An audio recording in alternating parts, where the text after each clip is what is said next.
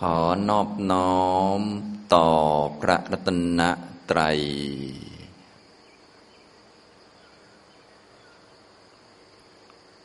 สวัสดีครับท่านผู้เข้าปฏิบัติธรรมทุกท่าน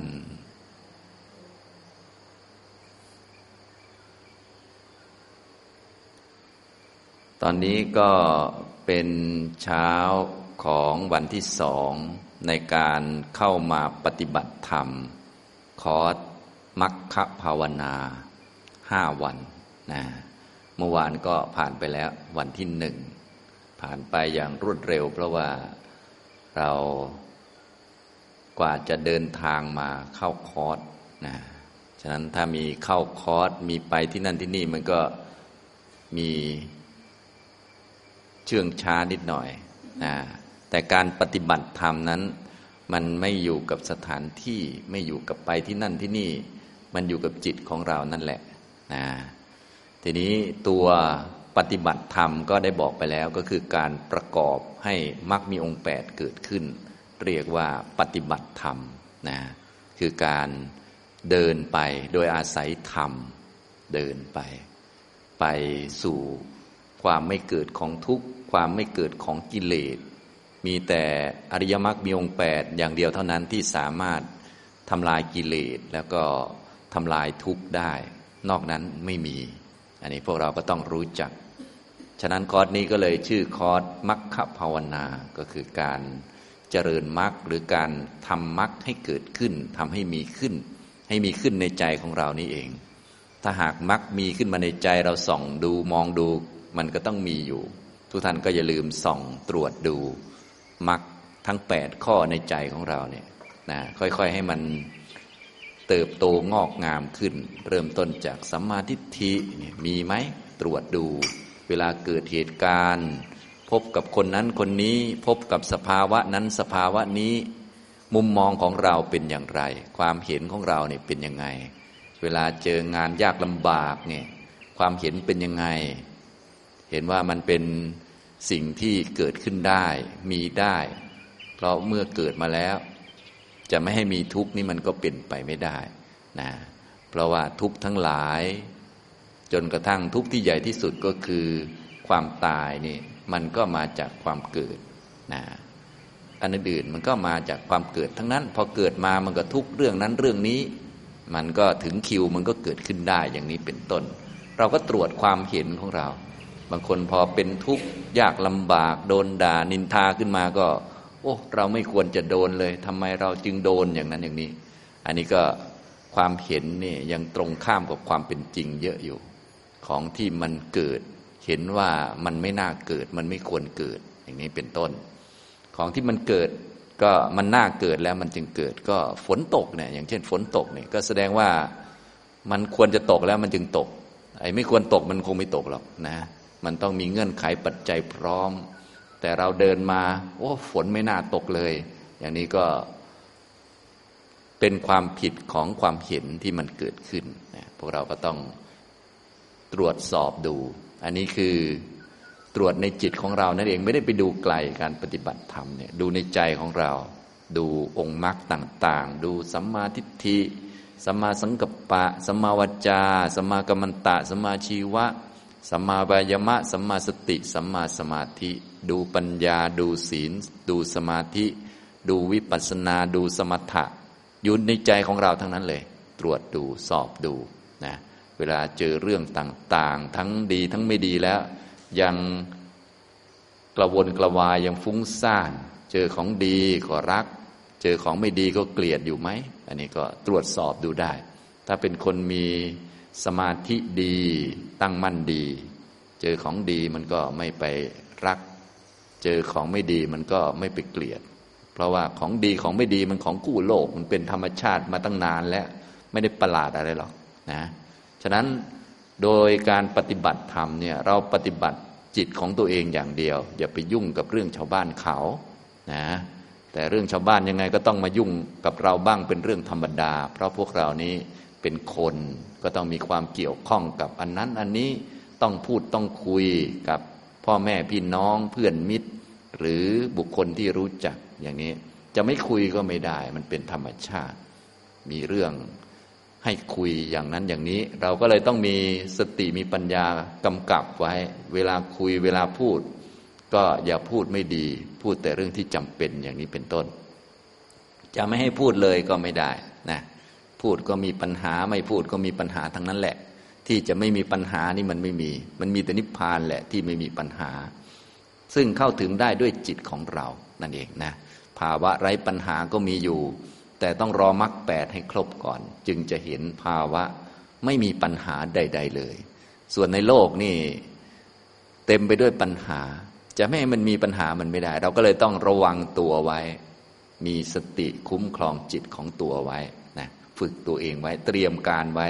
จะรอให้เหตุการณ์เกิดก่อน อันนี้ค่อยฝึก อันนี้ไม่ได้กินนะอย่างนี้นะ เหมือนเราหิวข้าวก่อน ค่อยไปทำงานหาเงินมาซื้อข้าวกิน อันนี้มันเด็กน้อยไป มันไม่ได้ผลไม่ได้เรื่อง เราก็รู้อยู่แล้วว่าเรายังไงก็ต้องกินข้าว ก็หาเงินเก็บไว้ก่อนเลย พอหิวก็ไปซื้อมากินนะหิวแล้วไปซื้อมากินนี่บางทีก็ยังช้าไปนะบางคนเขารู้อยู่แล้วว่ายังไงก็ต้องรับประทานข้าว เขาก็ซื้ออาหารมาไว้ตู้เย็นไปเลย เตรียมไฟเตรียมอะไรไว้พร้อมเลยนะพอหิวปุ๊บก็เอาอาหารออกจากตู้เย็น ใส่ไมโครเวฟกินเลยอย่างนี้เป็นต้นนะพวกเราก็เหมือนกันการปฏิบัติธรรมเนี่ยจะมารอทุกเกิดก่อน รอเรื่องเกิดก่อน รอกลัวผีก่อนค่อยสวดมนต์อย่างนี้ก็ไม่ได้กินหรอกแบบนี้นะ เราก็ต้องเตรียมการไว้ก่อน ฝึกไว้ก่อนเลยเนี่ยเรียกว่าการมาเจริญ ฝึกปฏิบัติธรรมเป็นอย่างนี้ คอร์สนี้ชื่อคอร์สมัคคภาวนาก็เน้นชั้นสูงเลย เพราะว่าพวกเราก็สนใจในการปฏิบัติอุตสาห์เข้ามา ก็พูดชั้นสูงให้ฟังนะทีนี้การจะทำชั้นสูงได้ พื้นฐานของเราก็ต้องดีนะจะทำมรรคภาวนาเพื่อ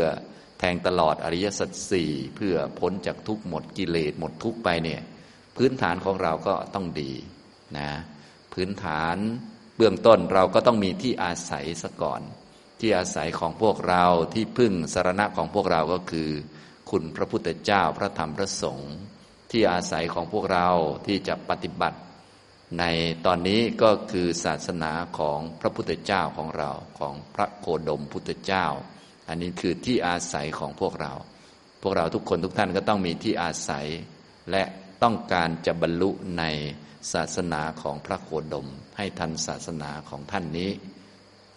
ต้องการบรรลุภายในชาตินี้ ภายในปีนี้ ภายในเดือนนี้ ภายในวันนี้อะไรก็ว่าไป หรือภายในบัลลังก์นี้นะพอไหวไหมเนี่ยนะอย่างนี้เรียกว่าที่อาศัย บางคนนี่ไม่ค่อยมีที่อาศัยอะไรหรอกมีแต่บรรลุโน่นอนาคตการเบื้องหน้าโน้นเทินศาสนาของพระพุทธเจ้าองค์ไหนยังไม่รู้เลย อันนี้ก็ สเปะสปะเกินไป ฉะนั้นการปฏิบัติธรรมเราต้องมีที่อาศัย ที่อาศัยของเราก็คือพระพุทธเจ้า เมื่อยังมีคำสอนของพระพุทธเจ้าอยู่ธรรมก็ดีวินัยก็ดีที่พระองค์แสดงแล้ว บัญญัติแล้ว อันนั้นคือที่อาศัย ยุคนี้ก็มีศาสนาของพระพุทธเจ้าของเรานะใน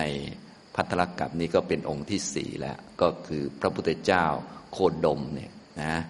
พวกเราก็ผ่านพระพุทธเจ้ามาหลายองค์แล้วมั้ง แล้วก็มัวแต่เออระเหยรอยชายอยู่ เลยไม่ได้ที่พึ่งอย่างแท้จริงเลยตกมาถึงยุคนี้นะยุคนี้ถ้าผ่านสมัยของพระพุทธเจ้าโคดมไปก็ไม่รู้จะตกไปไหนแหล้วทีนี้นะ ฉะนั้นก็อันตรายของวัฏฏะสงสาร อันตรายของความไม่เห็นอริยสัจก็มากเหลือเกิน ทุกท่านก็ทราบดีอยู่นะจึงต้อง มีที่อาศัยแล้วก็มาปฏิบัติให้บรรลุอย่างน้อยก็เป็นพระโสดาบันจะได้ปลอดภัย ในศาสนาของพระโคดมพุทธเจ้านี่แหละนะอย่างนี้เรียกว่ามีที่อาศัย พอมีที่อาศัยมีศาสนาแล้ว เราก็มาถึงสารณะ คือคุณพระพุทธเจ้า คุณพระธรรม คุณพระสงฆ์เป็นสารณะนะทุกท่านก็เตรียมใจไว้ให้ดีว่า เออ เรามีที่อาศัยคือ ศาสนาของพระพุทธเจ้าคำสอนของพระพุทธเจ้าที่อยู่ในพระไตรปิฎกอยู่ในพระบาลีต่างๆ ครูบาอาจารย์ก็เอามาบอกมาสอน เราก็ศึกษาเล่าเรียน แล้วก็ตั้งใจที่จะบรรลุในศาสนาของพระพุทธเจ้า อันนี้คือลักษณะของผู้มีที่อาศัย เรียกว่าไม่ไปต่อแล้วนะถ้าคนยังไปต่อเออละเหยลอยชาย แล้วก็ทำบุญขอไปกินบุญก่อนอันนี้ยัง เรียกว่ายังต้องตกระกรรมลำบากอีกนานเลยทีเดียวนะแต่อย่างน้อยก็ดีกว่าทำบาปแหละ แต่ว่าถ้าไปเกิดอีกทุกท่านก็คงรู้อยู่แล้ว จะร่ำรวยจะเป็นคนดีงามขนาดไหนมันถึงคิวมันก็ต้องตายเหมือนกัน ก็ต้องทุกข์เหมือนกันอีกแล้วนะฉะนั้นทุกท่านก็อย่าลืมเป็นผู้มีที่อาศัยคือศาสนาของพระพุทธเจ้า ต้องการบรรลุให้ได้ในศาสนานี้ ถ้าพวกเราก็ให้ต้องการบรรลุในชาตินี้ชาติปัจจุบัน เพราะชาติถัดไปถึงแม้จะมีศาสนาของพระพุทธเจ้าอยู่ เราก็ไม่ชัวร์เท่าไหร่ว่าเราจะไปตกอยู่ตรงไหนนะถึงแม้จะมาเกิดในประเทศไทยที่มีพุทธศาสนาอยู่ ก็ไม่รู้จะหาเจอไหมนะอย่างนี้คือดูเหมือนว่าเมืองไทยเป็นพุทธศาสนาก็จริงนะมีวัดวาอารามมีสอนธรรมะเยอะ แต่ว่าของปลอมก็มีเยอะเหมือนกัน สอนผิดก็มีเยอะ สอนถูกก็มีเยอะเหมือนกัน อันนี้มันเป็นเรื่องธรรมชาติ จะไปโทษโน่นนี่นั่นก็ไม่ได้ สมัยพุทธกาลมีพระพุทธเจ้าแท้ๆเนี่ยก็มีคนสอนผิดเยอะแยะไปนะอันนี้ก็เป็นเรื่องปกติจะไปโทษนั่นโทษนี่ก็ไม่ได้ มันเป็นโทษของวัฏฏะสงสารนะหลาย ๆ ท่านนี่กว่าจะเข้าใจการปฏิบัติธรรม กว่าจะเข้าใจวิธีปฏิบัติที่ถูกต้องเนี่ยโอ้ผ่านมาเยอะเลยนะ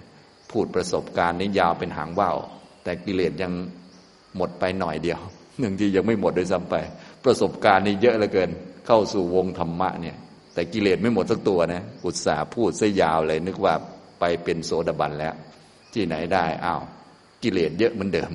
นะไปวัดมาตั้งนาน เจอนั่นเจอนี่ ปังตอบ้างอะไรบ้าง ถูกบ้างผิดบ้าง อันนี้เป็นโทษของวัฏฏะสงสาร เราโทษอะไรไม่ได้นะ เกิดที่ไหนก็ต้องแบบนี้เสมอไป ทุกท่านลองนึกดูนี้ขนาดมีพระพุทธศาสนาอยู่ ยังมีผู้ปฏิบัติตามอยู่ก็ยังลำบากขนาดนี้ ถ้าเรานึกถึงสมัยที่ไม่มีพุทธศาสนา อันนี้ก็จบเลย เกมเลย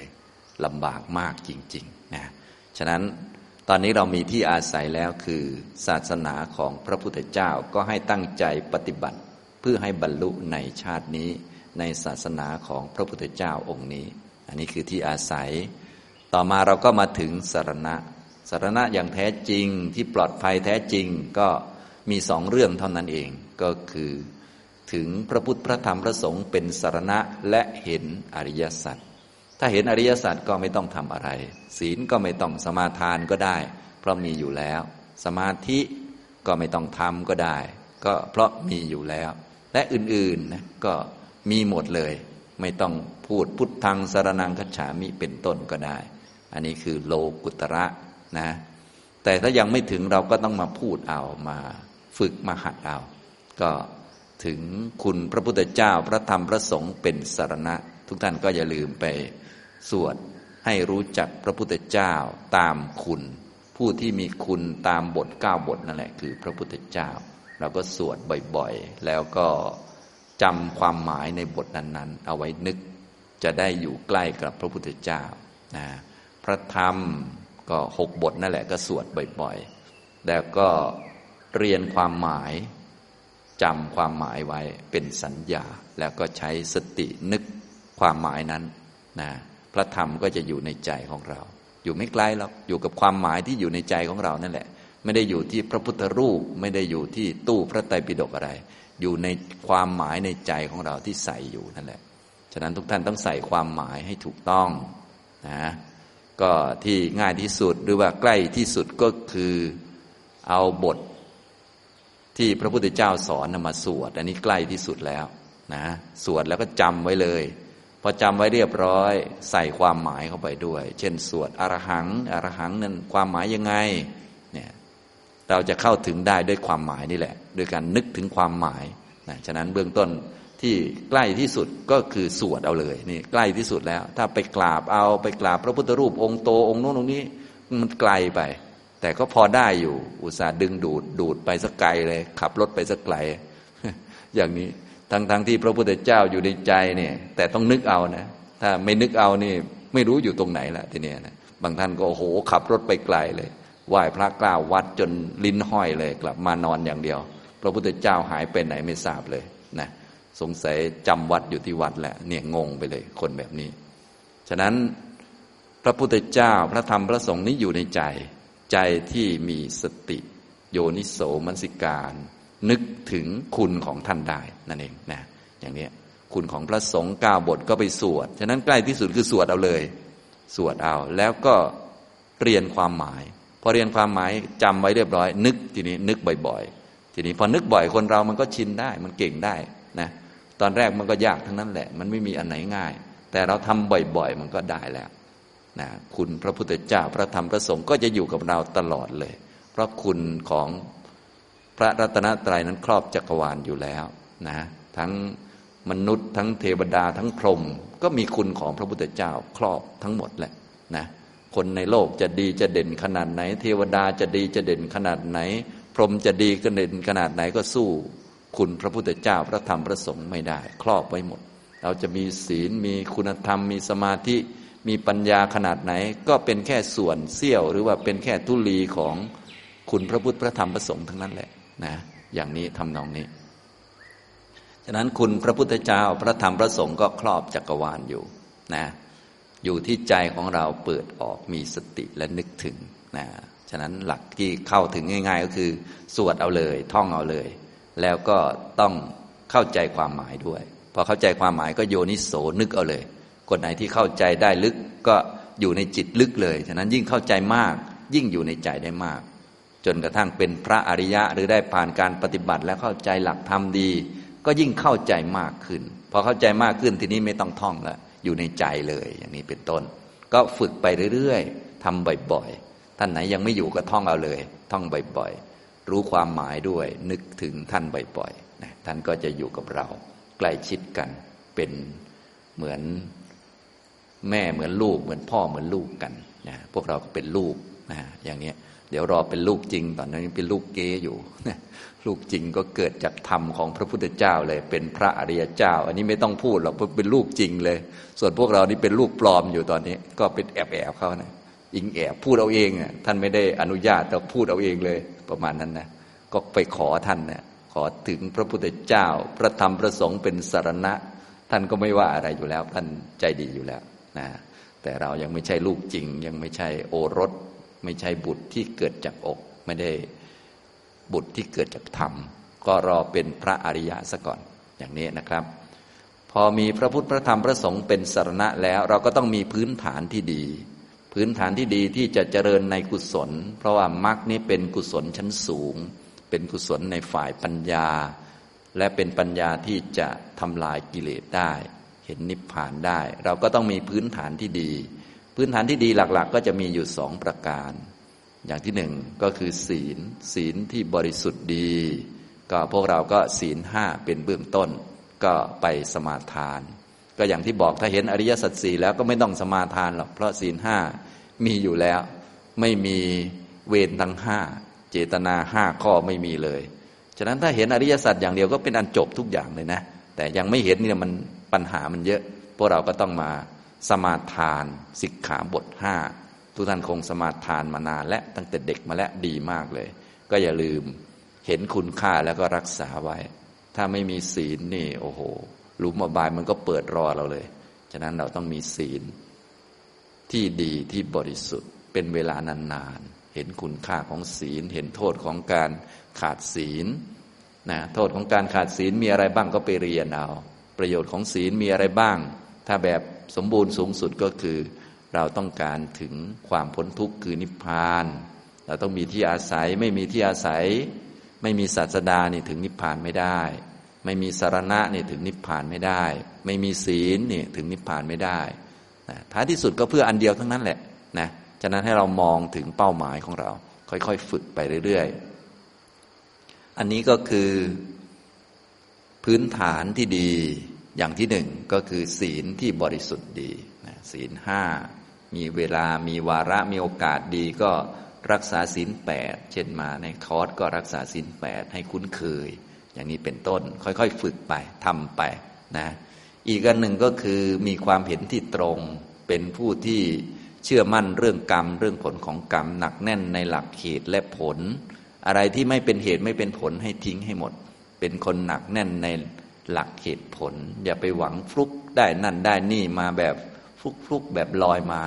ให้เลิกไปเลยนะให้เราทำด้วยความเพียรของเราอย่างบริสุทธิ์ นะเราจะทำสมาธิก็อย่าหวังฟลุกก็ไปเรียนเรื่องสมาธิ แล้วก็ลงมือทำด้วยใจบริสุทธิ์ทำไป เดี๋ยวมันก็ได้เองเมื่อมันได้ มันไม่ได้เราก็ทำไป แค่นั้นแหละนะไม่ต้องไปกังวลใด ๆ ให้เป็นคนหนักแน่นในหลักเหตุและผล อะไรที่เกิดขึ้นกับเรานั้นมันเหมาะกับเราแล้ว มาจากเหตุที่เราเคยทำในอดีตให้เรามั่นใจหนักแน่น ถ้าเราโดนด่าก็แสดงว่าเราเคยด่าชาวบ้านเขาไว้แล้ว เราก็ไม่ใช่ย่อยสมควรโดนแล้ว ให้หนักแน่นอะไรที่เกิดกับเราเหมาะกับเราแล้ว ให้หนักแน่นเรื่องพวกนี้ อย่าไปเฉยไฉเป็นอย่างอื่น ว่าฉันไม่ควรโดนอะไรอย่างนี้มันอย่างนี้มันเด็กน้อยไป เลิกเถอะนิสัยพวกนี้นะเราต้องฝึกให้เป็นคนหนักแน่นในเหตุผลทำน้อยแล้วได้เยอะพวกนี้เลิกไปเลย นั่งสมาธิสองสามชั่วโมง แล้วก็อยากบรรลุพวกนี้ก็เลิกไปเลยนะ อันนี้ให้เราเปลี่ยนให้หมด ก็คือให้เป็นคนหนักแน่นในเหตุผล ต้องการอะไรศึกษาเหตุและทำเอาแต่เหตุพอแล้ว ผลมันย่อมมาจากเหตุอยู่แล้ว ให้หนักแน่นอย่างนี้ ไม่ต้องไปนึกถึงมันก็ได้ หรือจะนึกถึงมันก็ได้ แต่ให้มุ่งอยู่กับการทำเหตุอันนี้คือหลักนะกรรมมัสกตายานในหลายท่านก็ได้ยินอยู่เรื่อยๆนะเป็นผู้หนักแน่นเรื่องกรรม เรื่องผลของกรรมดีชั่วถูกผิด อยู่ที่กรรมได้ไม่ได้นี่ก็อยู่ที่เงื่อนไขอยู่ที่เหตุที่ปัจจัยนะอย่างนี้ทำนองนี้ก็ไปฝึกกันนะในการฝึกนี่ก็อย่างที่บอกแล้ว ท่านไหนเห็นอริยสัจแล้วก็จบเลย ท่านก็เรียกว่าเต็มที่เลยพวกนี้นะมีร้อยเปอร์เซ็นส่วนพวกเราก็ตามส่วน หลายท่านที่สนใจธรรมะปฏิบัติมานานก็ที่ผมพูดพูดเบื้องต้นนี้ก็มีเยอะแล้ว บวกเข้ามาเรื่อยๆนะก็ท่านไหนมีเยอะก็ดีแล้ว นะให้มีความภูมิใจเกิดปิติปราโมทแล้วก็ทำเพิ่ม ท่านไหนมีน้อยก็ไปเติมเติมเอานะอันนี้การมีที่อาศัยคือศาสนาของพระพุทธเจ้าต้องการบรรลุในชาติปัจจุบัน อันนี้ก็ฝึกจิตของเราให้เป็นอย่างนี้นะให้รู้สึกว่าเราสามารถบรรลุได้ คนที่รู้สึกว่าตนสามารถบรรลุได้นี้ไม่ใช่คนธรรมดานะศีลเขาต้องดี ความเห็นต้องถูกต้อง และเขาต้องเป็นคนขยันปฏิบัตินะบางท่านศีลไม่ค่อยดี ปฏิบัติก็ขี้เกียจสักหน่อยก็หงอยแล้ว โอ้คงไม่บรรลุหรอกชาตินี้ พอคิดอย่างนี้นานๆก็โน่นอนาคตการเบื้องหน้าโน้นเทินนะเนี่ยมันเป็นซะอย่างนี้คนเรา มันไม่ใช่ของง่าย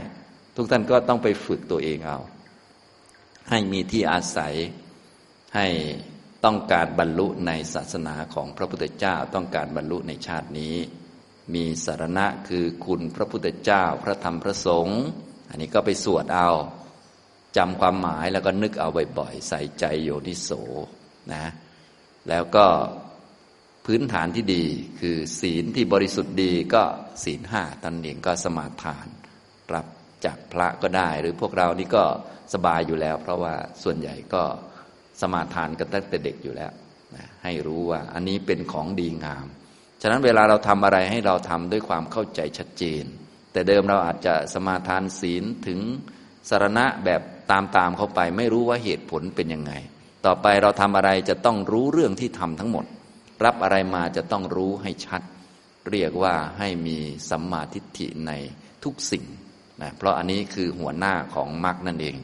ถ้าเราทำอะไรแม้จะดี เช่นนั่งสมาธิแต่ความเห็นไม่ถูกเนี่ยมันก็จะมีโทษติดมาอยู่ ในนั้นก็คือติดอยู่ที่ความเห็นที่ผิดนั่นเอง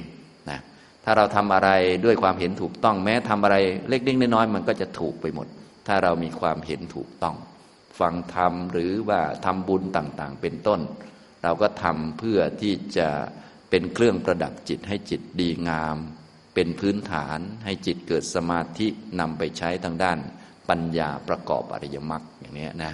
ฉะนั้นเราทำอะไรต้องมีความเข้าใจที่ชัดเจน พื้นฐานที่ดีอย่างที่หนึ่งก็คือ ศีล ศีลที่บริสุทธิ์ดีสองคือความเห็นที่ตรงสำหรับเรื่องความเห็นที่ตรงคือมีความมั่นใจความที่สัตว์ทั้งหลาย มีกรรมเป็นของของตนนี่นะทุกเรื่องที่พูดไปนี้ก็สามารถไปสวดเอาได้ในหนังสือนะ ในบทสรรเสริญคุณพระพุทธเจ้าพระธรรมพระสงฆ์นี้ก็เราก็สวดประจำอยู่แล้วนะถ้าเป็นบทที่เกี่ยวกับ เรื่องของความเชื่อเรื่องกรรมเรื่องผลของกรรมก็มีอยู่เหมือนกัน ก็ท่านไหนยังไม่มั่นคงก็ไปสวดได้ ไปท่องเอาได้ อยู่ในหน้าที่ห้าสิบสี่นะอันนี้ก็สวดบ่อยๆ นึกตามบ่อยๆ ก็จะทำให้เรามีความมั่นใจเชื่อเรื่องกรรม หนักแน่นในหลักเหตุผลมากขึ้น ชราธรรมโมมหิชารังอนัติโต เรามีความแก่เป็นธรรมดา จะล่วงพ้นความแก่ไปไม่ได้นะก็ไปท่องบ่อยๆพยาธิธรรมโมมหิพยาทิงอนัติโต เรามีความเจ็บไข้เป็นธรรมดา จะล่วงพ้นความเจ็บไข้ไปไม่ได้ พวกนี้นะก็ไปท่องบ่อยๆ จิตของเราจะได้คุ้นกับสิ่งเหล่านี้ว่า พวกนี้มันเกิดขึ้นได้ เราไม่อาจจะพ้นนะ ฉะนั้นพอเราเข้าใจเรื่องพวกนี้แล้ว เรื่องเล็ก ๆน้อยๆอย่างเช่นโดนด่าเราก็สบายแล้ว เราไม่อาจจะพ้นไปได้นะต้องโดนกับเขาด้วยหนึ่งดอกสองดอกอะไรก็ว่าไปลำบากลำบนกับเรื่องนั้นเรื่องนี้อะก็ต้องโดนกับเขา เพราะเรื่องใหญ่ๆก็ยังไม่พ้นไปได้ แต่ต้องฝึกบ่อยๆ จนจิตของเรานี่ที่จะมาทางนี้นะเราก็จะเป็นคนหนักแน่นเรื่องกรรมเรื่องผลของกรรมได้ ไม่งั้นแล้วบางท่านก็ยัง ปฏิบัติธรรมมาเข้าใจธรรมะบ้าง หรือเข้าวัดเข้าวาฟังธรรมมานานนะแต่ไม่ค่อยหนักแน่นเท่าไหร่โดนด่าโดนนินทานิดหน่อยก็เอาแล้วนะสมองเมื่อยแล้วนะหรือว่าวุ่นวายแล้ว อันนี้คือมันไม่หนักแน่น ถ้าคนหนักแน่นมันก็ไม่มีปัญหาอะไรหรอก เราก็โดนได้มันจะเป็นอะไรนักหนาแล้วเราก็ได้รับสิ่งที่เราทำมา มันก็ไม่เห็นมีอะไร จะทุกข์จนถึงตายมันก็มันก็ยังไงมันก็เราทำมาเองอะ เราเกิดมาเองก็ต้องตายเองสิ จะให้คนอื่นตายแทนได้ยังไง เราทำบาปมาเองก็ต้องรับเองอย่างนี้เป็นต้นนี่เรื่องของกรรมนี่ก็เป็นพื้นฐานนะ ทุกท่านก็อย่าลืมนะครับ ตรวจสอบตัวเองดูสังเกตว่า เอ๊เราเป็นยังไงบ้าง การปฏิบัติธรรมนี่เป็นเรื่องตรวจสอบตัวเอง ตรงไปตรงมามองดูตัวเองเลย มองเข้าไปในใจของเราเนี่ย ว่ามันเจอเหตุการณ์แล้วมันเป็นยังไง มันเห็นยังไงมันอะไรยังไง มันยินดียินร้ายยังไงบ้าง อย่างน้อยก็ให้มีสติรู้จักควบคุมตัวเอง ไม่ทำผิดศีล อย่างนี้เป็นต้นนะเราก็ดูไป พิจารณาตัวเองไป มรณะธรรมโมมหิ มรณังอนาตีโต เรามีความตายเป็นธรรมดา จะล่วงพ้นความตายไปไม่ได้ สับเบหิ เมปิเยหิ มนาเปหิ นานาภาโว วินาภาโว เราจะละเว้นเป็นต่างๆ คือว่าจะต้องพลัดพราก จากของรักของเจริญใจทั้งหลายทั้งปวงนะอันนี้ก็ท่องบ่อยๆ จนกระทั่งความหมายมันอยู่ในใจของเรา เวลาได้พลัดพรากจากสิ่งใด ๆ สิ่งใดหมด เราก็จะได้ เออ มันเกิดขึ้นได้ มันสมควรหมดแล้ว เพราะว่ามันหมดของที่มีนะอย่างนี้มีแล้วก็ต้องหมด ก็ต้องพลัดพรากจากกัน จะได้ไม่ตกใจ จะได้เป็นคนหนักแน่น กรรมมัสโกมหิ เราเป็นผู้มีกรรมเป็นของของตน กรรมดายาโด เป็นผู้รับผลของกรรม กรรมโยนิมีกรรมเป็นกำเนิด กรรมพันธุ มีกรรมเป็นเผ่าพันธุ์ กรรมปฏิสรโน มีกรรมเป็นที่พึ่งอาศัย ยังกำมังกริษสามิ เราจักทำกรรมอันใดไว้กัลยาณังวาปาปกังวา ดีก็ตามชั่วก็ตาม ตัดสะทายาโตภวิสามิ เราจักเป็นผู้ได้รับผลของกรรมนั้นอันนี้ท่านที่สนใจธรรมะมานานคงจะรู้หมดแล้วพวกนี้นะบางท่านบอกว่าอาจารย์มาพูดแต่เรื่องพื้นๆอันนี้ก็อันนี้พูดไว้สำหรับบางท่านที่พื้นไม่แน่นต่างๆ ก็เอาไปสวดไปท่อง เพราะบางท่านสนใจธรรมะมันานมัวแต่ไปสูงสูงแต่พื้นไม่แน่นมันก็หล่นตุ๊บเหมือนเดิมนะนะอย่างนี้ฉะนั้นได้ระดับไหนสูงขนาดไหนก็ดีแล้ว แต่พื้นเนี่ยยังไงก็ต้องมี สรุปแล้วการปฏิบัติธรรมนี่ไม่มีฟลุกหรอก ไม่มีกระโดดแบบกบข้ามขั้น เป็นตามสเต็ปนะให้ทำอย่างเป็นคนหนักแน่นมีความรู้ชัดเจน นี่คือพื้นฐานที่ดีมีอยู่สองอย่าง คือศีลที่บริสุทธิ์ดีกับความเห็นที่ตรง เห็นไหมต้องมีทั้งที่อาศัย ต้องมีทั้งสารณะที่พึ่งไว้ เพื่อให้เราปลอดภัย มีทั้งพื้นฐานที่ดี เพื่อจะปลูกคุณธรรมเพิ่มขึ้นไปนะฮะเมื่อมีพื้นฐานที่ดีแล้วต่อไปเราก็ไปฝึกตัวเองให้มั่นคงเพิ่มพูนยิ่งขึ้นนะเบื้องต้นก็ต้องไปหัดทำกรรมฐานให้เป็น เพราะกรรมฐานเอาไว้สำหรับฝึกจิตฝึกปัญญา กรรมฐานเบื้องต้นที่เป็นมูลกรรมฐานบอกไปแล้วก็คือกายคตาสตินะทำอะไรยังไม่เป็นก็เกสาโลมานคาทันตาตะโจ ส่วนพวกเรานี่ส่วนใหญ่ทำเป็น เยอะกว่านี้เยอะแล้วทำเป็นแต่ทำไม่บ่อยนะบางคนทำเป็นทุกอันเลย แต่ภาวนาไม่ค่อยขึ้นมรรคไม่ค่อยเกิด ที่ทำทั้งหมดนี่ไม่ใช่อะไรนะ ต้องการทำมรรคแปดให้เกิดเฉยๆแหละนะบางคนทำเป็นซะเยอะเลยทุกกรรมฐานทุกแนวเลย แต่ว่ามรรคแปดไม่เกิดก็ไม่ประสบความสำเร็จนะบางคนทำอันเดียวเลย อาจารย์เดียวเลย แต่มรรคแปดเกิดคนนั้นก็สำเร็จนี่พอเข้าใจไหมต้องต้องรู้หลักดีๆ บางท่านทำเป็นทุกอันแหละ นั่งสมาธิกับเขากำหนดอะไรก็เป็นกับเขาทุกอย่างเลย แต่ว่ามรรคแปดมันไม่เกิดสัมมาทิฏฐิไม่ค่อยจะมีมองอะไรก็ไม่เป็นสัจจะกับเขาทุกทีนะอย่างนี้เอาแค่บางคนนี่แค่เรื่องกรรมยังโอ้โหนะปฏิบัติธรรมก็บ่อยเหมือนกัน แต่โมโหบ่อยเหมือนกันนะบ่นคนอื่นเรื่อยเหมือนกันอย่างนี้นะดีไม่ดีจะพลอยมีมานะว่า โอ้ย ปฏิบัติธรรมแล้วดีเลิศกว่าชาวประชาคนอื่นเขา แกทำไม่ได้เรื่อง เพราะไม่ได้ปฏิบัติธรรม ปฏิบัติไปแล้วก็กิเลสเยอะกว่าเดิมแบบนี้นะอย่างนี้เราปฏิบัติธรรมเพื่อเข้าใจว่าโลกเขาก็เป็นอย่างนี้จะไปว่าเขาไม่ได้หรอกมันเป็นเรื่องปกติ ไม่ได้ปฏิบัติเพื่อรู้สึกว่าเราดีเด่นกว่าคนอื่น ไม่ได้ไปปฏิบัติเพื่อจะดูหมิ่นคนอื่นว่าแกไม่รู้อะไร อย่างนี้ไม่ใช่อย่างนั้น บางท่านนี้ก็ปฏิบัติไปปฏิบัติมากิเลสเยอะกว่าเดิมเลยไม่รู้ตัวก็มี จึงต้องระวังเยอะๆเหมือนกันนะ ต้องมีสัมมาทิฏฐิในการปฏิบัติ ก็อย่างที่บอกไปแล้วการปฏิบัติธรรมเนี่ยเราปฏิบัติเพื่อให้มันกิเลสไม่เกิด ทุกข์ไม่เกิดแค่นี้นะ เอาแค่นี้พอต้องดู ว่า เออกิเลสมันลดลงไหมทุกข์มันลดลงไหมดูตามนี้นะถ้ากิเลสมันก็เยอะขึ้นนะ แต่เดิมนี่เราอยู่กับเพื่อนเรา ไม่ค่อยมีกิเลสไม่ค่อยดูถูกเพื่อนหรอกเพราะว่าโง่พอๆกัน พอมาปฏิบัติธรรมฉลาดขึ้นนะชอบจะดูถูกเพื่อน แกทำไมมันโง่อย่างนี้อย่างนี้ดูสิแต่กิเลสมันโผล่มาแล้วโผล่ขึ้นมาเพราะฉลาดนั่นแหละฉะนั้นพวกเราไม่ต้องฉลาดมากเอากิเลสลดก็พอนะแต่ว่ากิเลสมันจะลดก็ต้องฉลาดเหมือนกันนะเนี่ยแต่อย่าฉลาดมากเอาฉลาดพอดีพอดีก็พอบางคนฉลาดมากมันเลยเถิดกิเลสมันเยอะมานะมันมากทิฏฐิมันเยอะ เอาพอดีพอดีนะบางคนเก่งมากจนฟังใครไม่ได้เลย ฟังใครก็ขัดหูขัดตาไปหมด แย้งก็ไปทั่วอย่างนี้เป็นต้นนะนี่ก็เก่งเกินแบบนี้อย่าไปเอามันเลย แบบนี้มันเหนื่อย มันลำบากกิเลสเก่าก็เยอะพออยู่แล้ว ไม่ต้องไปทำเพิ่มอย่างนี้นะครับ อันนี้คือพื้นฐานที่ดีนะ เสร็จแล้วก็มาฝึกตัวเอง เราก็ต้องมีมูลกรรมฐาน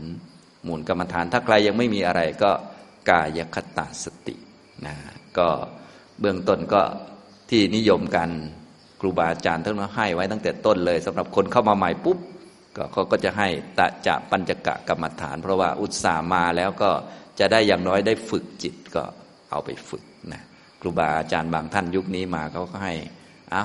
ไม่มีอะไรทำก็พุทโธพุทโธไว้อย่างนี้ก็อย่างน้อยก็ได้ฝึกจิตไงพวกนี้เป็นกรรมฐานเบื้องต้น เรียกว่ามูลกรรมฐาน แต่ตัวมูลกรรมฐานที่ใช้กันมานาน ตั้งแต่ยุคโบราณก็คือ กรรมฐานกายคตาสติ ถ้าเป็นคนใหม่ๆเขาจะให้ห้าเกสาโลมานขาทันตาตะโจ ให้ท่องอันนี้แล้วก็พิจารณา ผมคนเล็บฟันหนังเนี่ยผมอยู่บนศีรษะเราเนี่ยวันหนึ่งมันก็จะร่วงออกไปจากศีรษะนะผมอยู่บนศีรษะบนหัวกับผมที่อยู่บนแผ่นดิน มันก็อันเดียวกัน ผมขนเล็บฟันหนังเนี่ยพิจารณา คนมีปัญญาก็พิจารณาเส้นผมก็บรรลุได้เหมือนกันนะเราลองดู ว่ามีปัญญาไหมไม่มีก็อย่างน้อยก็ได้กรรมฐานไปฝึกจิต ให้รู้จักคิดในแง่ที่ถูกต้อง อาการ 32เนี่ยทวัตติงสาการนะแล้วก็เมื่อคืนก็ได้พูดให้ฟังเกี่ยวกับกายคตาสติ ซึ่งจริง ๆ แล้วทั้งหมดมีอยู่ 18 วิธีการด้วยกันนะ ก็คือเอาจิตกลับมาอยู่ที่กายของตัวเอง ให้เป็นผู้ที่มีความไม่ประมาท ไม่ปล่อยใจเลื่อนลอย ไม่ทำตามกิเลสมีความเพียรสำหรับเผากิเลส ถ้าอยากจะมีความสุข อย่าทำตามอำเภอใจ อย่าทำตามอยากอันนี้นะพวกเรามันเคยชินว่าถ้าอยากจะมีความสุขให้ทำตามอำเภอใจทำตามอยาก อันนี้มันผิดอยู่ เราก็ต้องเปลี่ยนใหม่ ต้องไม่ปล่อยใจลอย อย่าทำตามอยาก อย่าทำตามอำเภอใจ แล้วจะหาความสุขได้ด้วยวิธีนี้ ต้องฝึกตัวเอง ฝืนตัวเองบ่อยๆ แล้วก็เป็นผู้ที่มีตนหรือมีจิตส่งไปในกาย ให้จิตอยู่กับกาย ให้จิตของเรานี้ส่งไปในร่างกายของตัวเอง อย่าส่งไปในคำพูดของชาวบ้าน อย่าส่งไปในจริยาของชาวบ้าน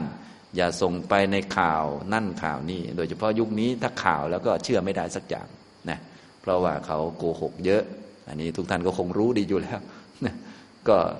เรื่องเป็นอย่างหนึ่งเขาเขียนให้มันเป็นอย่างหนึ่งก็ได้ ฉะนั้นจิตเราไม่ควรจะส่งไปอย่างนั้น เพราะว่าโดนปั่นซะหัวสมองเมื่อยไปหมดเลยนะอย่าไปทำอย่างนั้น ให้ส่งไปในกายของเราเนี่ยส่งไปในร่างกาย เพราะกายของเรามันไม่หลอกเรา มันตรงไปตรงมานะมันเป็นยังไงมันก็จะบอกเรา เราก็ส่งไปพิจารณาดูอย่างนี้นะครับ การยคตาสติ 18 วิธีนะนะก็อยู่ในหนังสือนะตั้งแต่หน้าที่ เมื่อคืนนี้ให้ดูแล้ว ตั้งแต่หน้าที่หนึ่งร้อยแปดเป็นต้นไป มีหมวดที่หนึ่งก็คือหมวดลมหายใจเข้าออก อันนี้ลมหายใจเข้าออกก็เป็นส่วนหนึ่งของร่างกายเราอยู่แล้ว ก็เอาจิตส่งไปกับลม อันนี้ลมเข้า อันนี้ลมออก นี่ลมเข้ายาว นี่ลมออกยาว นี่ลมเข้าสั้น นี่ลมออกสั้น ลมนี้เป็นธาตุลมเป็นส่วนหนึ่งของร่างกาย พอลมหมดทุกอย่างมันก็จะหมดไปด้วย ร่างกายนี้ก็จะหมดตอนลมหมด ไม่ต้องพูดถึงเงินทองญาติพี่น้องต่างๆนะฉะนั้นถ้าเราดูลมเป็นมีปัญญาดี แล้วก็เข้าใจได้ทุกอย่างแหละ แต่บางคนไม่ค่อยมีปัญญาดูลมก็ง่วงนอน บางคนเก่งหน่อยก็ดูลมก็เห็นแต่ลม นี่ก็ถือว่าเก่งแล้วนะบางคนดูลมไม่เห็นลมนะไปเห็นอะไรก็ไม่รู้ เห็นแสงสีไปเรื่อยอันนั้นยิ่งหลงกันไปใหญ่ คนเขามีปัญญาเขาดูลมเขาก็เข้าใจทั้งโลกนั่นแหละ นะ ร่างกายของเรานี่มันก็อยู่ได้ด้วยลม ลมมันเป็นกายสังขารนะมันเป็นตัวปรุงแต่งกายอยู่ ถ้าไม่มีลมกายมันก็พังหมด กินอาหารลงไปมันก็กินไม่ได้ มันไม่ย่อยขี้ไม่ออก มันก็พังหมดนั่นแหละ ไม่เหลืออะไร ไม่จำเป็นจะต้องพูดถึงเงินทอง ทรัพย์สินหรือว่าการงานญาติพี่น้อง หมดลมก็หมดกันทั้งนั้นแหละ เราก็พิจารณาดูค่อยๆทำไป ได้ปัญญาเท่าไหร่ก็ตามสมควร แต่อย่างน้อยคือ อย่าปล่อยใจลอย ให้จิตส่งไปในลมนี้ ให้รู้จักให้คุ้นเคยกัน เข้าใจกันนะหมวดที่สองคือหมวดอิริยาบถเนี่ยหมวดอิริยาบถหมวดที่สองเนี่ยก็เราก็ทำตามหนังสือที่พระพุทธเจ้าบอกนั่นแหละนะแล้วก็ไปหัดนะเมื่อเดินก็ให้รู้ชัดว่าเราเดินอยู่ ที่เดินอยู่เนี่ยเดินได้นี่เราส่งจิตลงไปในกายของเราได้เนี่ยนะเราก็จะรู้จักว่าที่เราเดินได้เนี่ย มันคือที่สุดแล้วในชีวิตเรานะ มันไม่ได้มีอะไรหรอก ลองนึกถึงคนที่เดินไม่ได้ มันก็อยากเดินได้ทุกคนแหละ คนนอนอยู่บนเตียงมรณะเนี่ย มันก็อยากเดินได้ทุกคน แล้วพวกเราก็เดินได้อยู่ มันก็ที่สุดแล้วนะ แต่ว่าถ้าเราไม่เข้าใจไม่ส่งจิตไปในกายนะ บางทีมันส่งไปในทรัพย์สินเงินทองนู่นนี่นั่น ไปทะเลาะคนนั้นคนนี้จนจะเดินไม่ได้เองนั่นแหละ ขาลากไปเลย แต่จริง ๆ ที่เราเดินได้เนี่ยมันดีแล้ว ที่ได้เดินจงกรมเนี่ยมันก็สุดยอดแล้ว ที่เดินได้ เดี๋ยววันหนึ่งก็เดินไม่ได้แล้วเนี่ย แต่ละท่านเนี่ยนี่ไม่ได้แช่งกันนะเนี่ยพูดเรื่องจริงให้ฟัง เดินได้นี่มันที่สุดแล้วนะนะถ้าพูดภาษาธรรมะก็คือกินข้าวได้เข้าไปอาหารยังย่อยอยู่ธาตุไฟยังทำงานยังขี้ออกนี่มันสุดยอดแล้วประมาณนั้นนะมันโอเคแล้วมันปฏิบัติทำได้ เจริญกุศลได้ สูงสุดคือมันบรรลุทำได้นะอย่างนี้ทำนองนี้นะและวันหนึ่งมันจะเดินไม่ได้ เดินยืนนั่งนอนอะไรพวกนี้นะ ดูเหมือนเป็นเรื่องเล็ก ๆ นะ แต่ถ้าเราส่งจิตไปตามเนี่ยเราจะรู้พวกนี้เข้าใจพวกนี้นะที่เราพอเราไม่ส่งจิตไปในร่างกายเนี่ย เราก็เลยไปส่งจิตไปในคำพูดของชาวบ้าน นึกว่าคำชมคำด่าของเขามันสำคัญ เอามาคิดมากจนนอนไม่หลับแต่ที่จริงมันสำคัญคือเรายังหายใจเข้าออกอยู่ ยังเดินได้อยู่นะใครจะด่าก็ช่างเขาเถอะ เรายังเดินได้ก็ลุกมาเดินซะแค่นี้ง่าย ๆทำได้ไหมแค่นี้ไม่ได้ เขาด่าเราต้องไปต่อยมันก่อนประมาณนั้นนะในนี้คือมันหลงอยู่นะทุกท่านจะต้องฝึกเอาจิตกลับมาที่กายนะ เดินยืนนั่งนอนหรือกายอยู่โดยอาการอย่างใดอย่างใด ก็ให้รู้ชัดกาย ที่อยู่ในอาการอย่างนั้นอย่างนั้น ส่วนเราจะได้ปัญญาขนาดไหนเดี๋ยวก็ค่อย ๆ ว่ากัน ท่านจะมีวิธีในการฝึกเพิ่มขึ้นไป เรื่อยๆแต่ตอนนี้ก็เอาจิตมาไว้กับกายได้ก่อนเดี๋ยว ก็จะค่อยๆทะลุไป ถ้ายังไม่ทะลุอย่างน้อยก็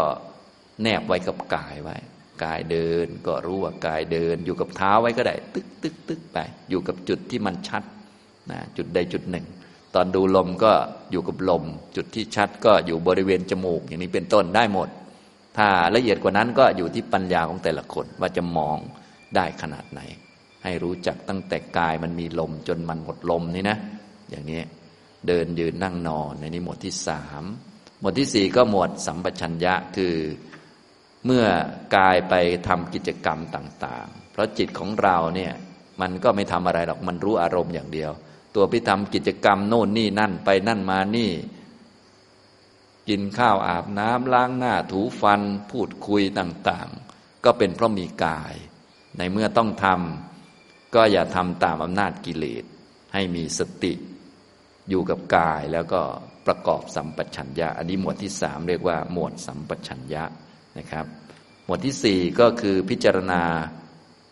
กายเนี่ยว่าเป็นของไม่สวยไม่งาม ให้เราเหมือนกับเทร่างกายออกมา เป็นถุงอันหนึ่งเทออกมา ว่ามันเป็นของไม่สวยยังไงบ้าง มีผมขนเล็บฟันหนังเป็นต้น หมวดที่ห้าคือหมวดธาตุสี่ดินน้ำไฟลมทั้งร่างกายเราประกอบไปด้วยธาตุ ไม่ใช่สัตว์บุคคลตัวตนเราเขา มันจะได้เอาสัญญาว่าเป็นคนออกไป ตอนนี้พวกเรามีสัญญาว่าเป็นคนอยู่ เวลามองเห็นผมเนี่ยอยู่ข้างหน้าก็อาจารย์สุพีอย่างนี้ อันนี้ก็คือไม่ได้มองเห็นผมหรอกเนี่ยเขาเรียกมองเห็นสัญญาตัวเอง เพราะสัญญามันเกิดกับจิต เราก็คิดตามสัญญาก็เลยเป็นคนเรียกว่า สัญญาว่าเป็นคนมันยังอยู่ เราก็เพื่อทำลายสัญญาว่าเป็นคนเนี่ยก็ต้อง ชำระหรือว่าชำแหละมันออกมาเป็นธาตุสี่ส่วนใดที่เป็นของแข็งหยาบกระด้างมันก็เป็นดิน ส่วนไหนที่เป็นของเหลว เอิบอาบ ซึมซาบ ก็เป็นน้ำส่วนใดที่มันเป็นของร้อนของเย็นก็เป็นไฟ ส่วนไหนที่มันเป็นของเคลื่อนไหวก็เป็นลมอย่างนี้นะอันนี้ดินน้ำไฟลมนี่หมวดที่ห้าธาตุสี่ หมวดที่หกจนถึงหมวดที่สิบสี่อันนี้หมวดปัจฉาเก้านะก็สามารถไปดูได้ในหนังสือ หมวดที่สิบห้าจนถึงหมวดที่สิบแปดก็เป็นเรื่องสำหรับคนได้ฌานมาแล้ว น้อมนำจิตมาอยู่กับกายไม่ปล่อยใจเลื่อนลอยไปนะในเช้าวันนี้จะพูดเพิ่มเติมในหมวดที่สามการประกอบสัมปชัญญะนะเพราะว่าหมวดอื่นๆนั้น ก็เวลา ฟังดูหรืออ่านดูในหนังสือก็เรียกว่าเข้าใจได้ง่าย ส่วนหมวดประกอบสัมปชัญญะบางท่านก็อาจจะไม่ค่อยเข้าใจว่าประกอบยังไงบ้าง หมวดที่สามเนี่ยเรียกว่าหมวดสัมปชัญญะ พระพุทธเจ้าก็จะสอนว่า ปุณะจะปรังพิกเว ดูก่อนภิกษุทั้งหลาย วิธีการอื่นยังมีอยู่อีกนะก็ทำหมวดไหนก็ได้ว่างั้นเถอะ ใน กายคตาสติ 18 หมวดเนี่ยทำหมวดไหนก็ได้ ได้ค่าเหมือนกันแหละก็คือไม่ปล่อยใจลอย มีสติอยู่กับกาย ตั้งมั่นในกาย ขัดเกลากิเลส มีสมาธิตั้งมั่นได้เหมือนกันภิกขุอภิกันเต ปฏิกันเต สัมปชานการีโหติ ภิกษุเป็นผู้มีปกติกระทำสัมปชัญญะ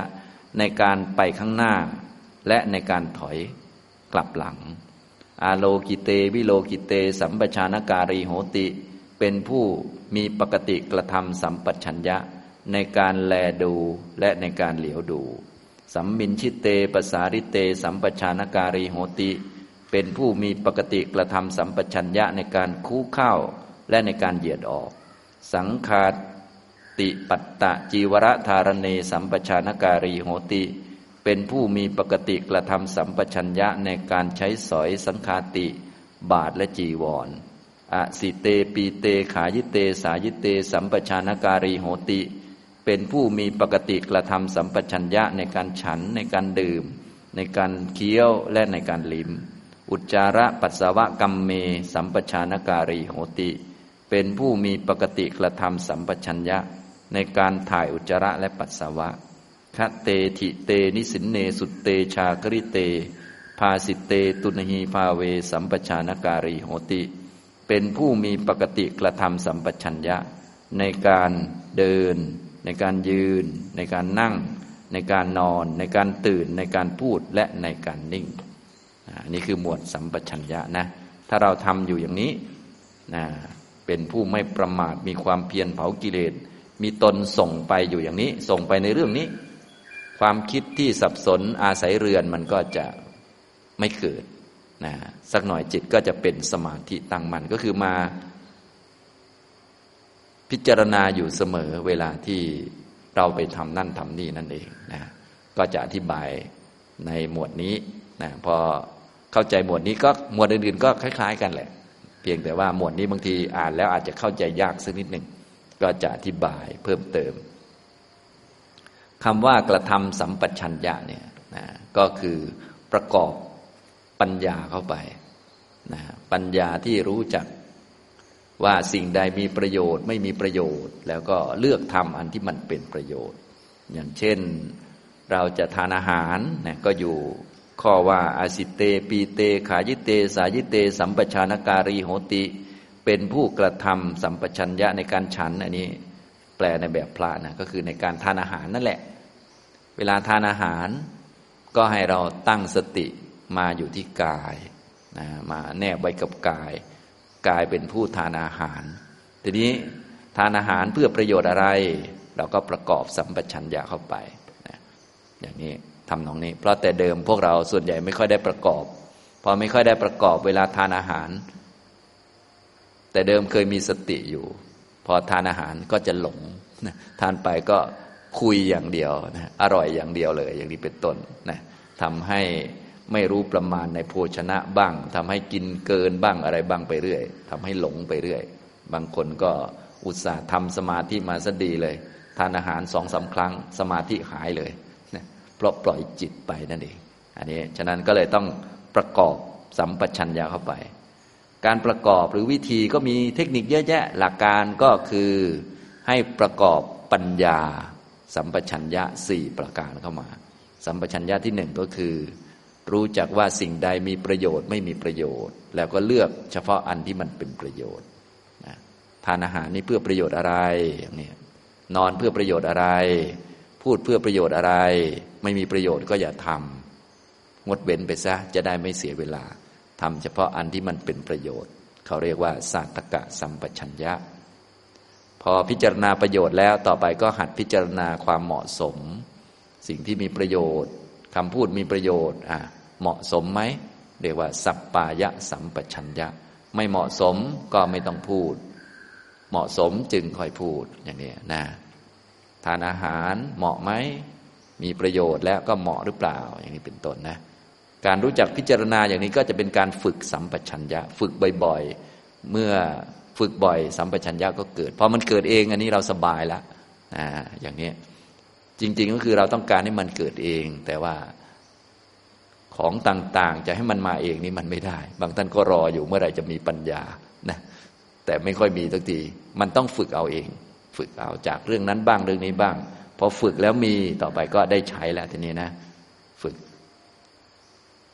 ให้รู้จักว่าสิ่งใดมีประโยชน์ไม่มีประโยชน์ แล้วหัดเลือกอันที่มันเป็นประโยชน์ บางท่านก็พอรู้นะว่าอะไรมีประโยชน์ไม่มีประโยชน์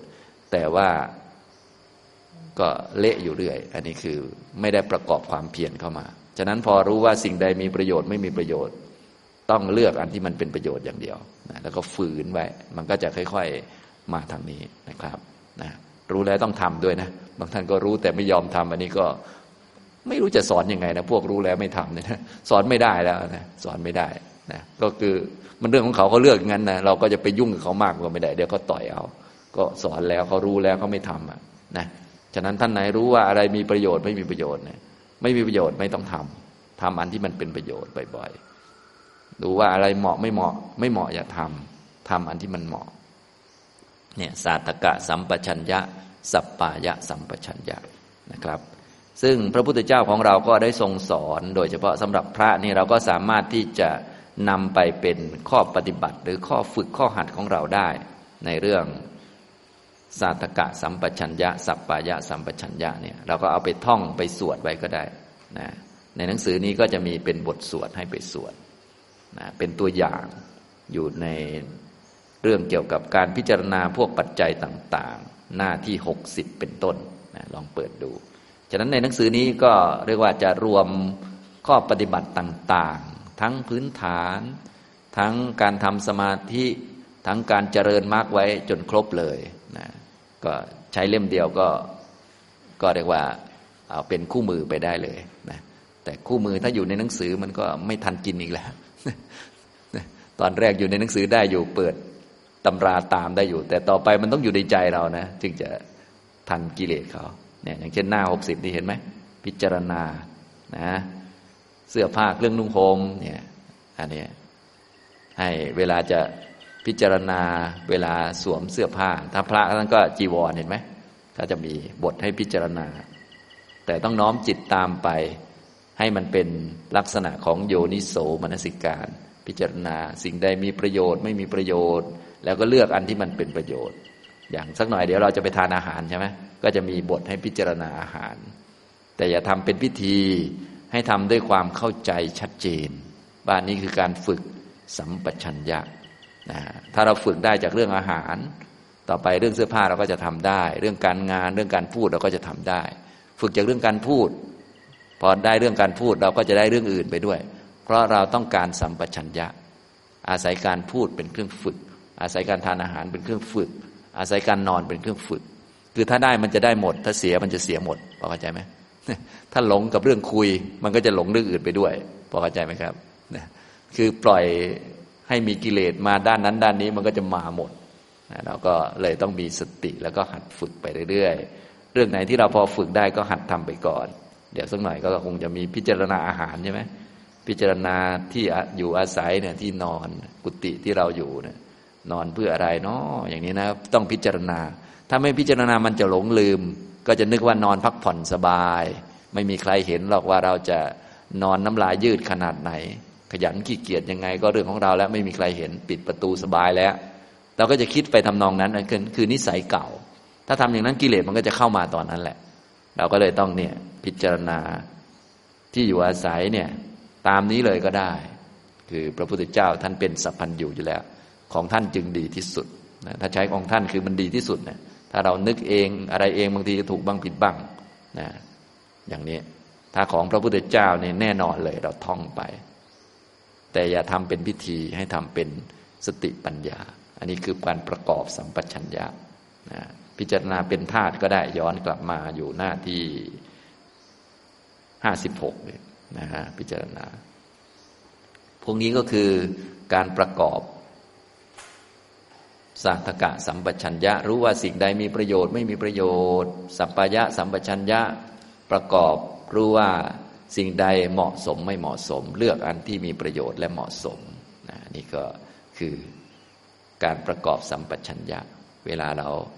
จะทำอะไรจะไปที่ไหนก็หัดประกอบดูนะครับนะประกอบปัญญานั่นเอง สัมปชัญญะสี่ต่อไปสัมปชัญญะที่สามเขาเรียกว่า โคจระสัมปชัญญะ อันนี้ก็คือเวลาเราจะไปที่ไหนจะพูดจะคุยอย่างไร ก็ให้หัดประกอบสัมปชัญญะในแง่ที่ว่าจะรักษาจิตให้มันเป็นกุศล ทีนี้จิตของเราเนี่ยมันยังไม่เก่ง มันจะเปลี่ยนตามอารมณ์ เราก็เลยต้องฉลาดในการเลือกอารมณ์ให้กับจิต เพื่อให้จิตเป็นกุศล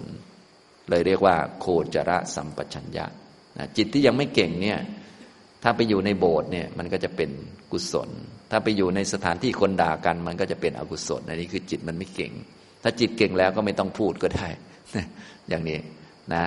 พอจิตมันยังไม่เก่งเนี่ย เราก็ต้องฉลาดในการเลือกอารมณ์ให้มัน ให้มันคิดให้มันนึกเขาเรียกว่าโคจระสัมปชัญญะ เพราะถ้ามันคิดเรื่องนี้จิตจะได้เป็นกุศลนะโคจรสัมปชัญญะหรืออารมณ์ที่คิดที่นึก หรือว่ามาใส่ใจสนใจแล้วจิตจะเป็นกุศลก็คือ พวกกรรมฐานทั้งหลาย กรรมฐานสี่สิบอะไรพวกนี้แหละนะแต่มันเยอะบางทีมันเยอะมันก็เลือกยากครูบาอาจารย์ท่านก็เลยเลือกไว้ให้ เรียกว่า สัพพัตกะกรรมฐาน กรรมฐานที่มีประโยชน์สำหรับทุกคนควรหัดนึกให้เป็นไปที่ไหนก็หัดนึก เพื่อให้จิตเป็นกุศลให้ได้นะดีก็ปล่อยให้จิตนึกเรื่องอื่น ถ้าปล่อยให้จิตนึกเรื่องอื่นก็น่าสงสัยนะน่าสงสารมัน นึกไปนึกมาจิตเป็นอกุศลเศร้าหมองมันก็ห่อเหี่ยวเศร้าส้อยก็น่าสงสารตัวเองอยู่ จึงควรจะนึกให้จิตเป็นกุศลนะก็คือสัพพัตกะกรรมฐาน มีสี่อัน อันที่หนึ่งก็คือ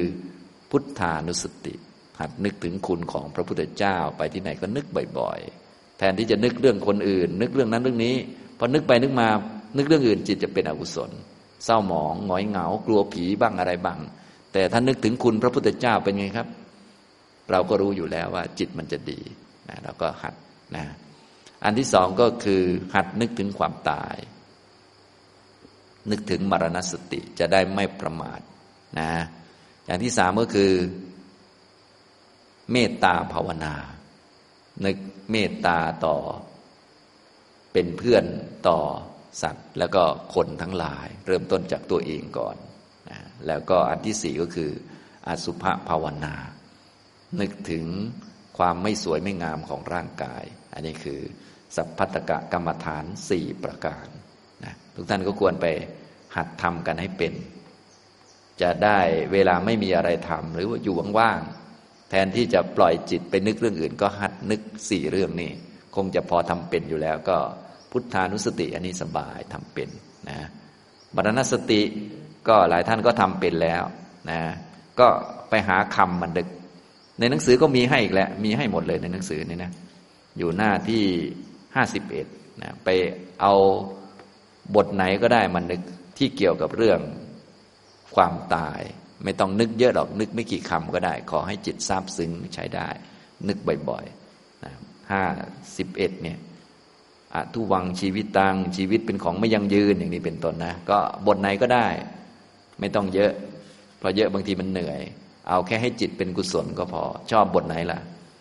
ชีวิตตังเมอนิจตังชีวิตของเราเป็นของไม่เที่ยงเป็นต้นนะ อันนี้ก็นึกบ่อยๆ แทนที่จะไปคิดเรื่องคนอื่น คิดเรื่องความตายว่าวันหนึ่งจะต้องตายแน่นอนมรณะปริโยสานังเมชีวิตัง ชีวิตของเรามีความตายเป็นที่สุดอย่างนี้เป็นต้นนะ นึกบ่อยๆนะทุกอย่างอยู่ในหนังสือ แต่ว่าเปิดตำราส่วนใหญ่ไม่ทัน ต้องท่องเอา หรือจดเอาแล้วก็ไปนึกบ่อย ๆ จนอยู่ในใจนะควรจะมีบทเอาไว้นึกอยู่เรื่อยๆ พุทธานุสติอันนี้ง่ายอยู่แล้ว นึกถึงความตายบ่อยๆนะต่อไปก็เมตตาภาวนานะเมตตาภาวนาก็เมื่อกี้ก็สวดไปแล้ว เราไม่ต้องเยอะเราเอาสองบทก็พอถ้าท่านไหนชอบเยอะก็เยอะได้ ให้ดูให้จิตเป็นกุศลนั่นเอง ให้เป็นกุศลต่อเนื่องกัน อาหารสุขิโตโหมิ ขอให้ข้าพเจ้ามีความสุข นิทุโกโหมิ ขอให้ข้าพเจ้าปราศจากความทุกข์แค่นี้ก็ได้นะก็คือนึกให้มันจิตเป็นกุศลให้มันดีงามน้อมจิตไป แทนที่จะนึกเรื่องอื่น แทนที่ให้มันอยู่อารมณ์อื่น เพราะอยู่อารมณ์อื่นบางทีมันเศร้าหมองและเป็นอกุศลไม่ดีนะอย่างนี้ทำนองนี้นะครับ ก็หัดฝึกบ่อยๆ ความฉลาดอย่างนี้เรียกว่า โคจรสัมปชัญญะ ฉลาดในการเลือก อารมณ์เลือกโคจรให้จิต เพื่อให้จิตเป็นกุศล ถ้าท่านไหนฉลาด และทำแบบนี้อยู่เสมอ ไม่ต้องเดินโยกลมไม่ต้องนั่งสมาธิก็ได้ เพราะจิตก็ต้องเป็นสมาธิอยู่แล้ว จิตที่เป็นสมาธิก็คือมันมีสติต่อเนื่อง และมันเป็นกุศลด้วยบางท่านมีสติอยู่ แต่ว่าจิตไม่ค่อยเป็นกุศล ก็คือมีสติแล้วโมโหบ้างอะไรบ้าง อย่างน้อยก็มีศีลดีนะแบบนี้มันสมาธิมันจะยังไม่เยอะ มันมีสติก็ดีแล้วแต่ว่าทั้งมีสติด้วย และจิตเป็นกุศลด้วย อันนี้มันก็คือสมาธินั่นแหละนะฉะนั้นถ้าท่านไหนฝึกสติอยู่กับกายเป็นแล้วทีนี้หัดนะนึกถึงพุทธคุณ ธรรมคุณสังฆคุณเสมอ นึกถึงความตายเรื่อยๆนะเมตตาตัวเอง เมตตาต่อสัตว์ทั้งหลายเรื่อยๆ ใช้กี่บทก็ได้ ไม่ต้องเต็มเท่าหนังสือก็ได้หนังสือก็มีหลายบทนะก็เพื่อให้เลือกสรรได้ตามอัธยาศัยนะ ให้เราเน้นไปที่สภาวะ อย่าไปเน้นคำพูด อย่าไปเน้นบทพอเข้าใจไหมอย่าไปเน้นจำนวน ให้เน้นคุณภาพ คุณภาพก็คือ จิตเป็นกุศลพอเข้าใจไหมต้องตรวจจิตตัวเองดีๆ บางคนนี่ปริมาณเยอะเหลือเกินสวดจนเหนื่อยไปหมดเลยสวดไปสวดมาเลยเครียดเลย อย่างนี้เป็นต้นนะ ก็ดูดูคุณภาพเป็นหลักเข้าใจไหมดูจิตตัวเองให้มันจิตเป็นกุศลนั่นแหละเป็นหลักนะ อย่างนี้จะใช้บทอะไรก็ได้ ในหนังสือก็เลยทำไว้ให้หมดเลยนะอันนี้ส่วนใหญ่พวกเราก็สวดกันอยู่แล้ว ท่านไหนที่เป็นเรียกว่านักธรรมะอยู่แล้วคงรู้หมดแหละพวกนี้นะอสุภภาวนาก็ไปทำเอานะ ผมคนเล็บฟันหนังไม่สวยไม่งามอย่างไร ก็ไปสวดท่องเอานะได้หมดเลย อยู่ในหนังสือทั้งนั้นแหละนะครับ อันนี้คือสัมปชัญญะที่สามเรียกว่าโคจรสัมปชัญญะ มีสติอยู่กับกายแล้วหัดประกอบ ไปที่ไหนก็ มีสติอยู่กับตัว นึกถึงคุณพระพุทธเจ้าไปด้วย นึกถึงความตายด้วยตามสมควรไปเมตตาต่อสัตว์ทั้งหลายเห็นไหมเนี่ย จิตก็จะเป็นกุศลไม่โมโหมันอะไรมันเนี่ย สัตว์มันลำบากกว่าเราเยอะ ขอให้มีความสุขพ้นทุกข์อะไรก็ว่าไปขอให้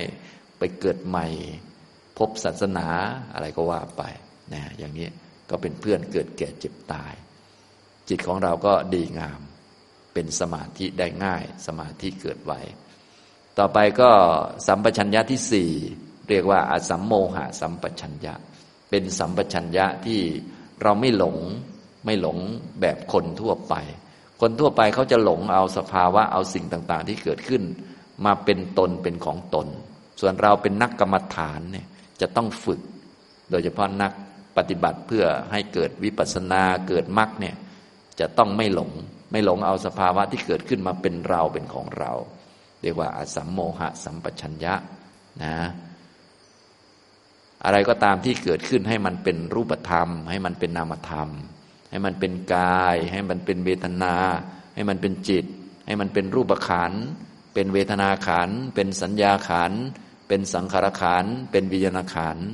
ให้มันเป็นตาหูจมูกลิ้นกายใจ ให้มันเป็นมัน อย่ามาเป็นเราเป็นของเรา นะอย่างนี้อะไรก็ตามที่เกิดขึ้น ก็อย่าลืมฝึกบ่อยๆ เดินก็เป็นกายเดิน เพราะว่าถ้าไม่เป็นกายเดินมันจะเป็นเราเดิน ก็เรียกว่าหลงอันนี้เราต้องฝึกบ่อยๆ มีสติอยู่กับตัวแล้วทานอาหารก็เป็นกายมันทานนะอย่างนี้พอเข้าใจไหมเพราะว่าถ้าไม่เป็นกายทานปุ๊บมันก็จะหลงเป็นเรารับประทานนี่ยอย่างนี้ทำตรงนี้ เวลาพูดก็เป็นปากมันพูด กายมันพูด เพราะว่าถ้าไม่เป็นกายพูดสักหน่อยก็จะเป็นเราพูดมันก็หลงพอเข้าใจไหมครับอย่างนี้นะก็ทำได้กับทุกเรื่องค่อยๆ ฝึกประกอบเข้าไป เท่าที่เราทำได้ การฝึกเนี่ยเราฝึกบ่อยๆทำบ่อยๆ พอได้สัมปชัญญะได้ปัญญาแล้วเราก็จะเอาปัญญานี้ไปใช้ต่อกับเรื่องอื่นๆได้ เดินก็เป็นกายเดิน นอนใครนอน กายนอนนะคือถ้าอาจารย์อธิบายและถามเงี้ยเราตอบได้หมด นะอันนี้ความรู้อยู่ในหนังสือ และความรู้อยู่ในอาจารย์ ส่วนเวลาเรานอนเอง เอาเราไว้เราเลยเต็มๆเลย อันนี้มันหลง เราก็ต้องฝึกบ่อยๆ ตั้งสติ แล้วก็ถามตัวเองนึกบ่อย ๆ เอ๊ะใครนอนนะเนี่ยจนกระทั่งรู้ว่า โอ้กายมันนอน เป็นอาการนอนของกาย กายมันมีหลายอาการนะ นั่งก็กาย ยืนก็กายนั่นแหละ กินข้าวก็กายนั่นแหละ นอนก็กายมันเป็นอาการของกายเฉย นอนนี่เป็นอาการหนึ่งของกาย เดินก็เป็นอาการหนึ่งของกาย นั่งก็เป็นอาการหนึ่งของกาย ทานอาหารก็เป็นอาการต่างๆของกายกายนะพอคิดก็ โอ้ เป็นจิตมันคิดนะพอง่วงนอน โอ้ก็เป็นนั่นนั่นก็ว่าไปอย่างนี้พอเข้าใจไหมครับนะอย่างน้อยก็ให้แยกออกมาเป็นสองส่วนก็คือ ส่วนหนึ่งเป็นรูปธรรม มันไม่รู้เรื่องไม่คิดไม่นึกไม่รู้สึก อีกส่วนหนึ่งเป็น นามธรรม เป็นตัวคิดตัวนึกตัวรู้สึก หรือเอาแบบภาษาไทยเราก็ได้ง่ายดี ส่วนหนึ่งเป็นกาย ส่วนหนึ่งเป็นจิตเนี่ยอย่างน้อยให้ได้สองส่วน ก็คืออย่าเอาสิ่งต่างๆ ที่เกิดขึ้นมาเป็นเราเป็นของเรา ก็ให้มันเป็นส่วนหนึ่งกาย ส่วนหนึ่งจิต ถ้าละเอียดเพิ่มขึ้นก็ให้มันเป็นขันห้าอันนี้เป็นรูปขันเวทนาขันสัญญาขันสังขารขันวิญญาณขันเนี่ยอย่างนี้ถ้าท่านไหน เก่งเพิ่มขึ้นอีกก็เป็นอายตนะเป็นธาตุได้หมด ขอให้มันไม่เป็นเราไม่เป็นของเรา ให้มันเป็นสัจจะเป็นทุกข์เป็นสมุทัยเป็นนิโรธเป็นมรรคทุกอย่างมีหมด ทุกมี แต่คนไม่มีเราไม่มี รูปมี แต่คนไม่มี มีแต่รูปที่ไม่เที่ยง เวทนามีและสุขทุกมี แต่ว่าเราไม่มี นอนนะมีเป็นกายมันนอน จิตมันหลับ คนมีไหม ไม่มีไม่มีเราไม่มีของเรา คืออย่าหลงนั่นเอง อันนี้เรียกว่าอสัมโมหะสัมปชัญญะถ้าประกอบได้สี่อันเนี่ยก็เรียกว่าเรามีเครื่องมือพร้อมเลยก็คือ ที่อาศัยเราก็มีสารณะเราก็มีนะพื้นฐานเราก็ดี แล้วก็การทำกรรมฐานของเราก็มีสติสัมปชัญญะเตรียมพร้อมเลยทีนี้ก็จะไปฝึกอะไรต่อก็สะดวกแล้วนะที่สำคัญคือเราจะไปเจริญมรรค ฉะนั้นในเช้าวันนี้ก็พูดในเรื่องพื้นฐานจนมาถึงเรื่องของการประกอบสัมปชัญญะเข้าไปด้วยสัตกะสัมปชัญญะนะก็หัดประกอบจากเรื่องที่ยังไงเราก็ต้องทำอยู่แล้ว เช่นเรื่องปัจจัยต่างๆ เรื่องทานอาหาร เรื่องนุ่งห่มเสื้อผ้า เรื่องที่นอน เรื่องต้องนอนเวลานั้นเวลานี้ตื่นเวลานั้นเวลานี้ก็หัดประกอบสัมปชัญญะเข้าไปนะสวดมนต์ไหว้พระเนี่ย แล้วก็มีอยู่เรื่อยๆทำอยู่เรื่อยๆ มันมีประโยชน์อะไร ก็ให้รู้ให้ชัด สัมปชัญญะสาตกะ สัมปชัญญะ สัพพยะ สัมปชัญญะนะโคจระสัมปชัญญะ รู้จักเลือกอารมณ์ เรื่องเรื่องให้จิต มันคิดมันนึกฉลาด ในการปรับจิตตัวเอง ให้จิตเป็นกุศล จิตมันก็เป็นทั้งกุศลทั้งอกุศลนั่นแหละ แต่ถ้าเป็นอกุศลนานจิตมันเศร้าหมอง มันหงอยเหงา มันน่าสงสารตัวเองอะ สักหน่อยก็หมดกำลังใจอีก สักหน่อยก็เป็นโรคเหงาหงอยซึมเศร้าอีก โดยเฉพาะคนอายุเยอะๆนะถ้าฝึกไม่เป็นเนี่ย โอ้เรื่องมันเยอะขึ้น เคยทำอะไรเก่งด้วยตัวเองต่อมาทำอะไรไม่ค่อยได้ เอ้ยฉันหมดประโยชน์แล้วโน่นนี่นะไปเรื่อยเลยนะอย่าไปอย่างนั้น ให้อยู่กับคุณพระพุทธเจ้าพระธรรมพระสงฆ์ให้นึกถึงความตาย เมตตา อสุภะและกรรมฐานอื่นๆตามสมควร แล้วก็ อันที่สี่อสัมโมหะสัมปชัญญะไม่หลง คืออย่าเอาสภาวะหรือเรื่องต่างๆ ที่เกิดขึ้นมาเป็นเราเป็นของเรา ก็ให้มันเป็นกายให้มันเป็นจิตเนี่ยอย่างน้อยแยกได้สองตัว ก็ค่อยๆ ฝึกดูทำดูทำบ่อยๆ เดี๋ยวมันก็คล่องทำได้นะถ้ามันเป็นอัตโนมัติแล้วนี่ก็โหนี่ ถือว่ามีความพร้อมมากเลย ท่านไหนยังไม่เยอะก็ไม่เป็นไรก็ค่อย ๆทำไป แรกๆมันอาจจะต้องนึกหน่อยช้าหน่อยไม่เป็นไรค่อย ๆทำบางทีก็ต้องมีตัวช่วย คือตำรามันอยู่ตรงไหน ไปท่องเอาก่อนไปนึกตามหนังสือเอาก่อนนะเพราะว่าเวลาเปิดตามหนังสือแล้วสวดท่อง จิตของเราก็เป็นกุศลเห็นไหมที่เราต้องการคือจิตกุศลนั่นแหละ ตัวหลักเลยนะครับ เอาละบรรยายในเช้าวันนี้ก็คงพอสมควรแก่เวลาเท่านี้นะครับอนุโมทนาทุกท่านครับ